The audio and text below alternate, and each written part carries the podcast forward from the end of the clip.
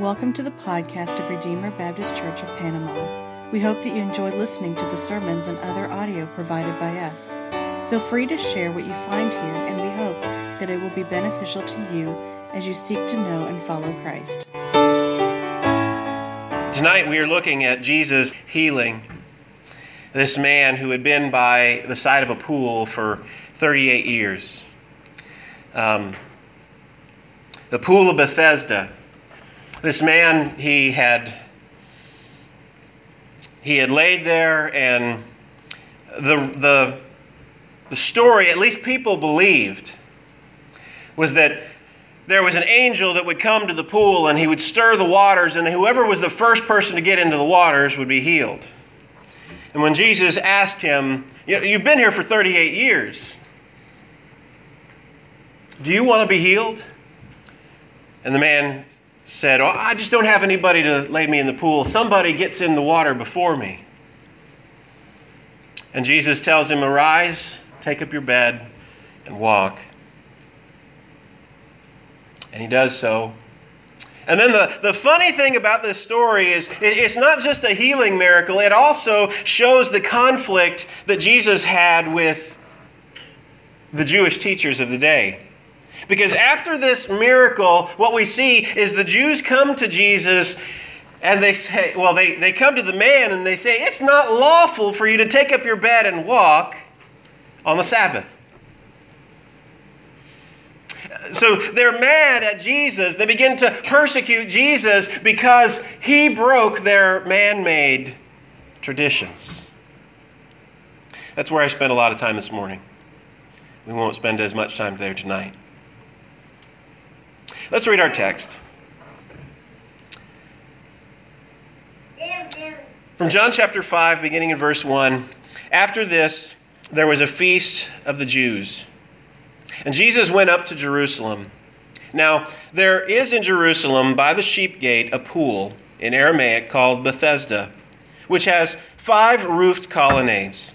In these lay a multitude of invalids, blind, lame, and paralyzed. One man was there who had been an invalid for 38 years. When Jesus saw him lying there and knew that he'd already been there a long time, he said to him, Do you want to be healed? The sick man answered him, Sir, I have no one to put me into the pool when the water is stirred up. And while I'm going down, another steps down before me. Jesus said to him, Take up, now get up, take up your bed, and walk. And at once the man was healed, and he took up his bed and walked. Now that was the Sab- that day was the Sabbath. So the Jews said that the, to the man who had been healed, "It's the Sabbath, and it's not lawful for you to take up your bed." But he answered them, "The man who healed me, that man said to me, "Take up your bed and walk."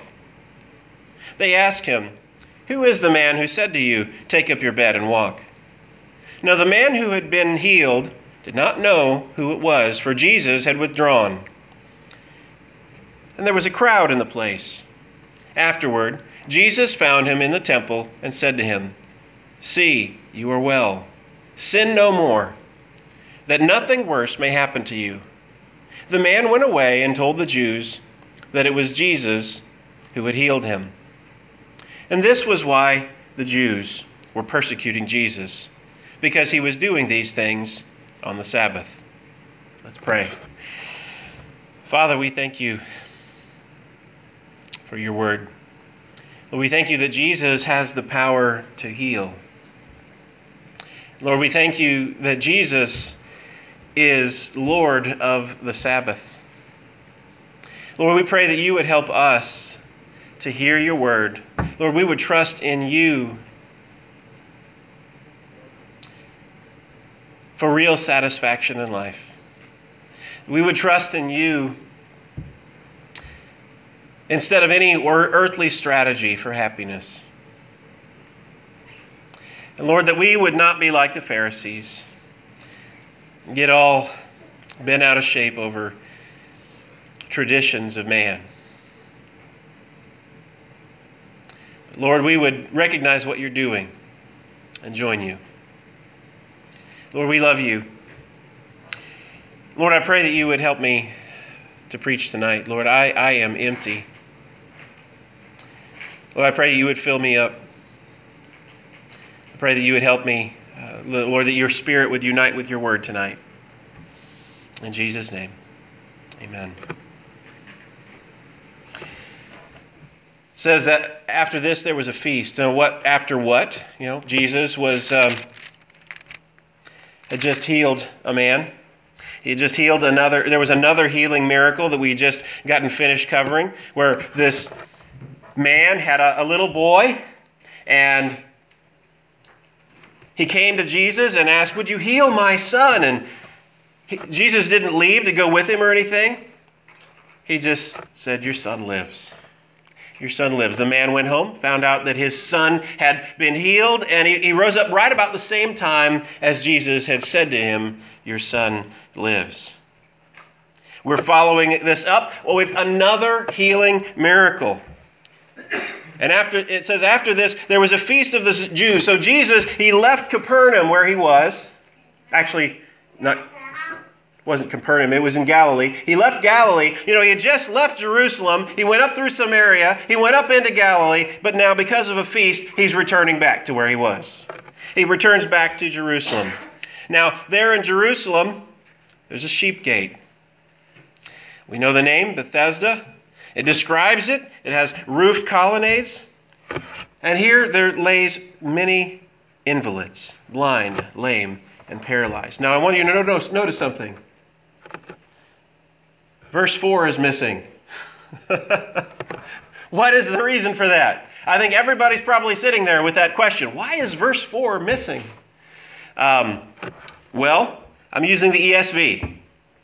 Uh, the ESV is what I use. The ESV is uh, a good literal translation, it's a modern translation. Um, uh, in most modern translations, you won't find verse 4. In King James, you'll see uh, there that it tells this story about how this angel would come down uh, and, and would stir the pool and would let, um, and, and uh, whoever was first into the water would be healed. Um, what the reason for the, the, the modern translations not doing that uh, modern translations, we have many, many more manuscripts available now than we had when the King James was translated. Uh, the oldest and most reliable manuscripts we have don't have that verse. Um,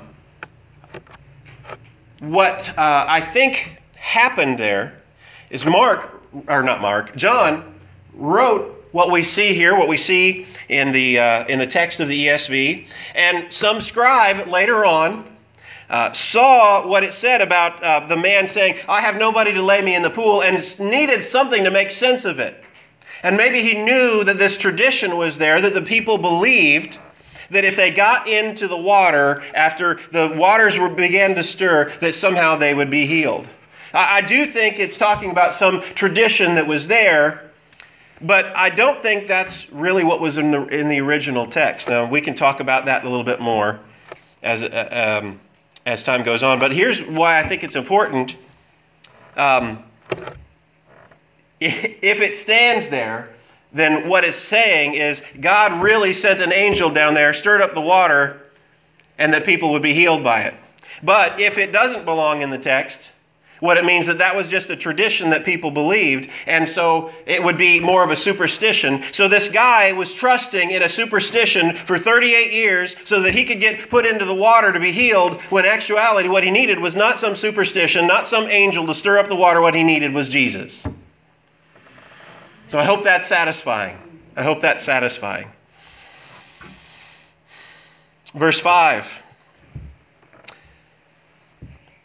One man who was there who had been an invalid for 38 years.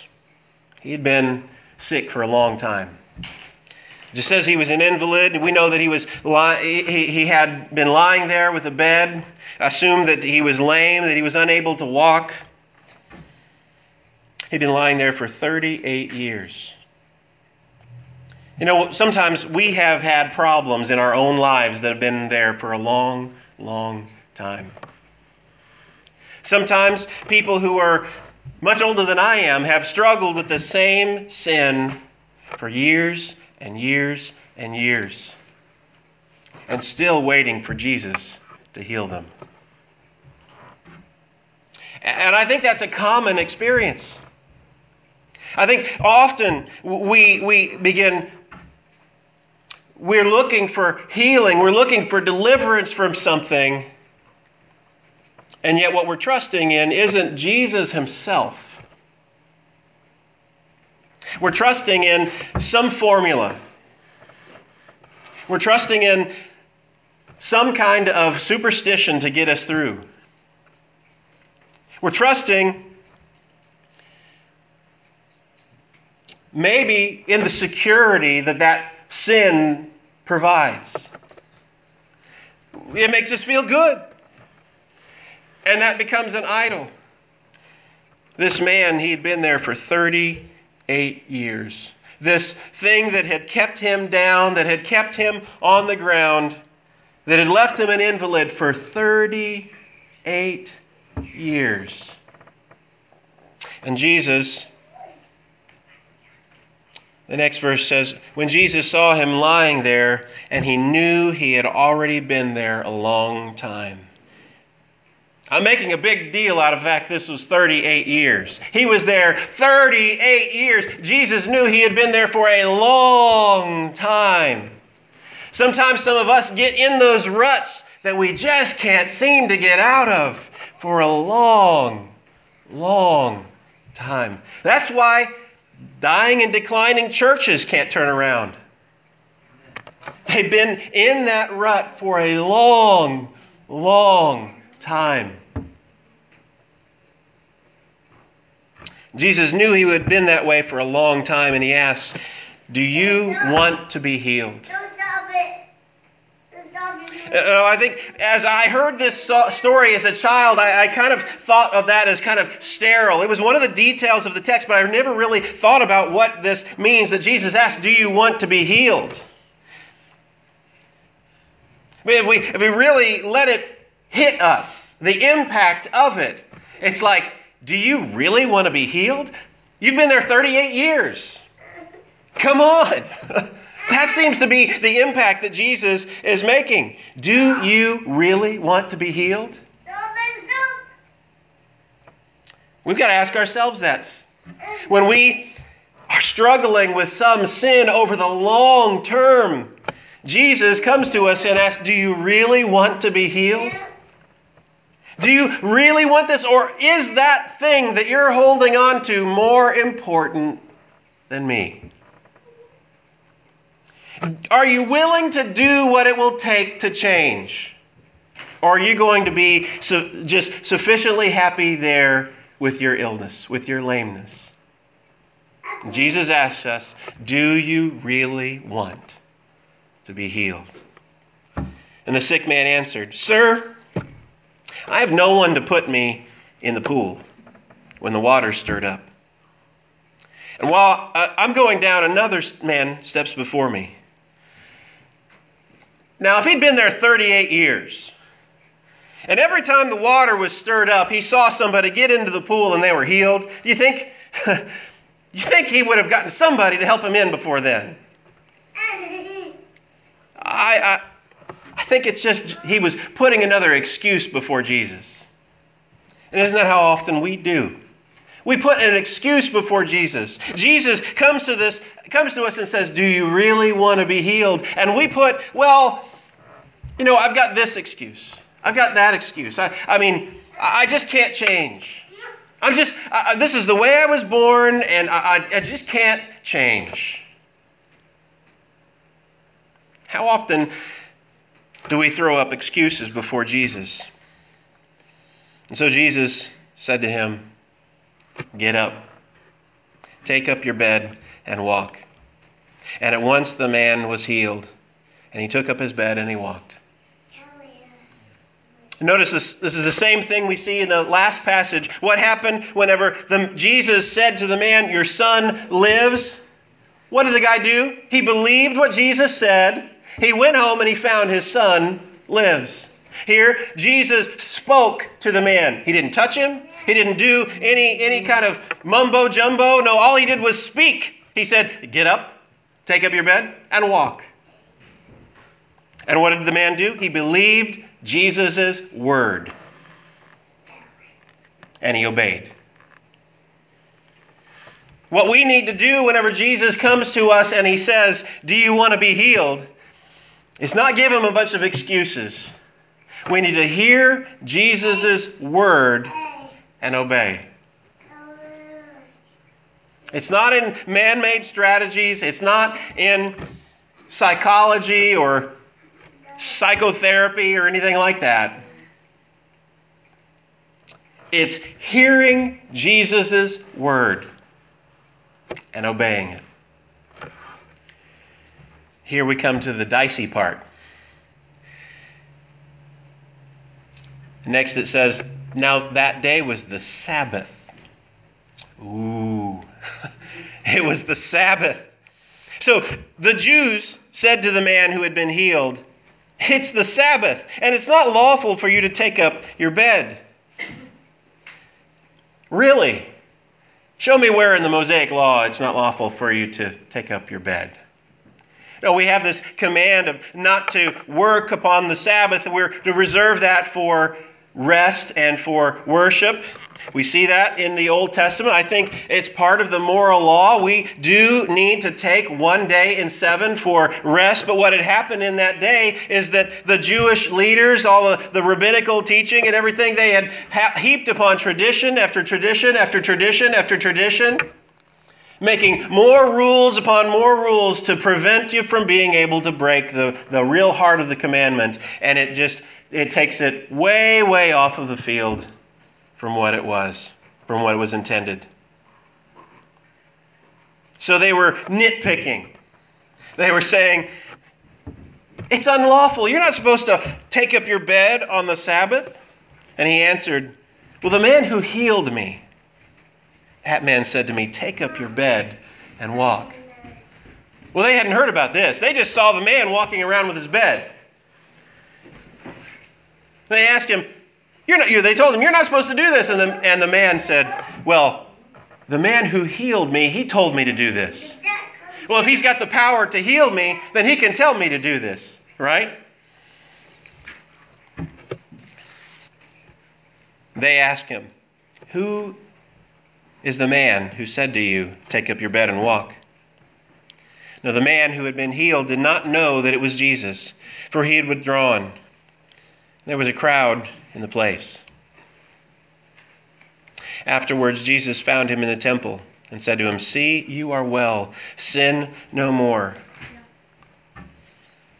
that nothing worse may happen to you. Jesus says the same thing to us.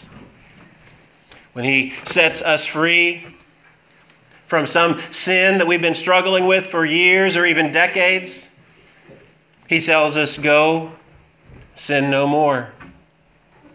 Don't go back into it. That's dangerous.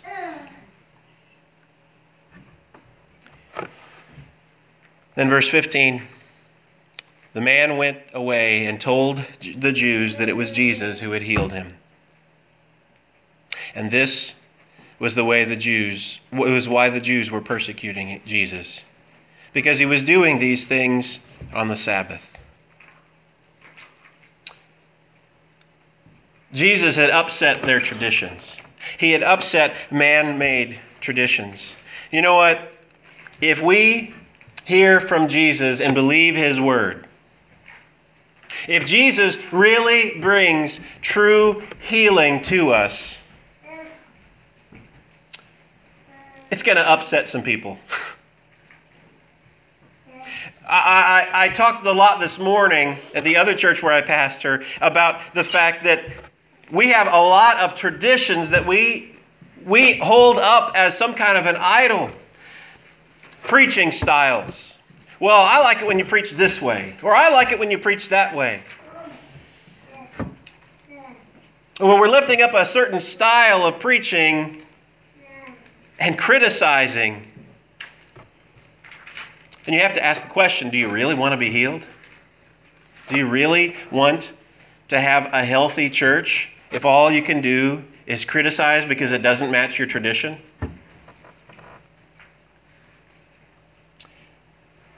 Let us not be like the Pharisees. Let us not be like these Jewish teachers that came to the man. Let us not trust in earthly traditions. Let us not trust in superstition, but let us trust in Jesus alone. He is the only one who can give us true healing. He is the only one who can bring life from the dead. He is the only one who can make the lame walk and the blind to see. He's the only one who can save a wretch like me. Thank you for listening to this message from Redeemer Baptist Church of Panama. For more information, please visit us at redeemerbaptistpanama.wordpress.com or you can like us on Facebook.